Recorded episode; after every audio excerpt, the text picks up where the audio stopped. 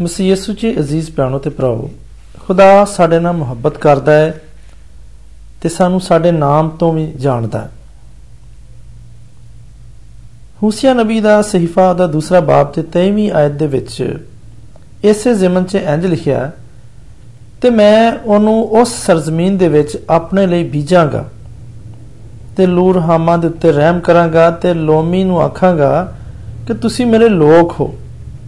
ਤੇ ਉਹ ਕਹਿਣਗੇ, ਆਏ ਸਾਡੇ ਖੁਦਾ।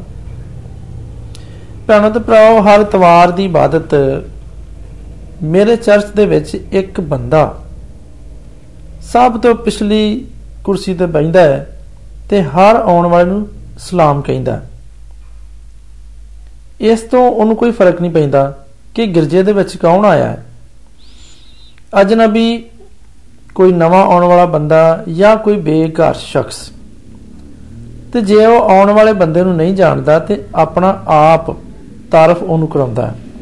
ਤੇ ਫਿਰ ਉਸ ਤੋਂ ਉਹਦਾ ਨਾਂ ਪੁੱਛਦਾ ਤੇ ਇਤਮਾਨਾਨ ਵੰਡਦੇ ਵੇਲੇ ਉਹ ਉਸ ਜਗ੍ਹਾ ਜਾਂਦਾ ਜਿੱਥੇ ਕੋਈ ਨਵਾਂ ਬੰਦਾ ਬੈਠਾ ਹੋਏ।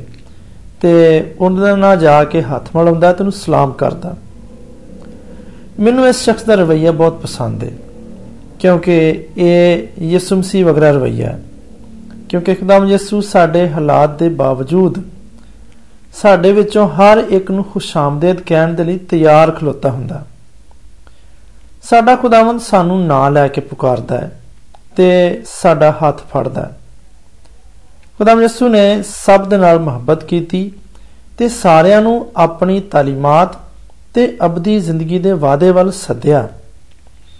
ਮੇਰੀ ਦੁਆ ਹੈ ਕਿ ਅਸੀਂ ਇਸ ਨਮੂਨੇ ਨੂੰ ਅਪਣਾਈਏ ਤੇ ਨਾ ਸਿਰਫ ਇਤਵਾਰ ਵਾਲੇ ਦਿਨ, ਬਲਕਿ ਹਫ਼ਤੇ ਦੇ ਹਰ ਦਿਨ ਹਮੇਸ਼ਾ ਇਹਦੀ ਪੈਰਵੀ ਕਰੀਏ।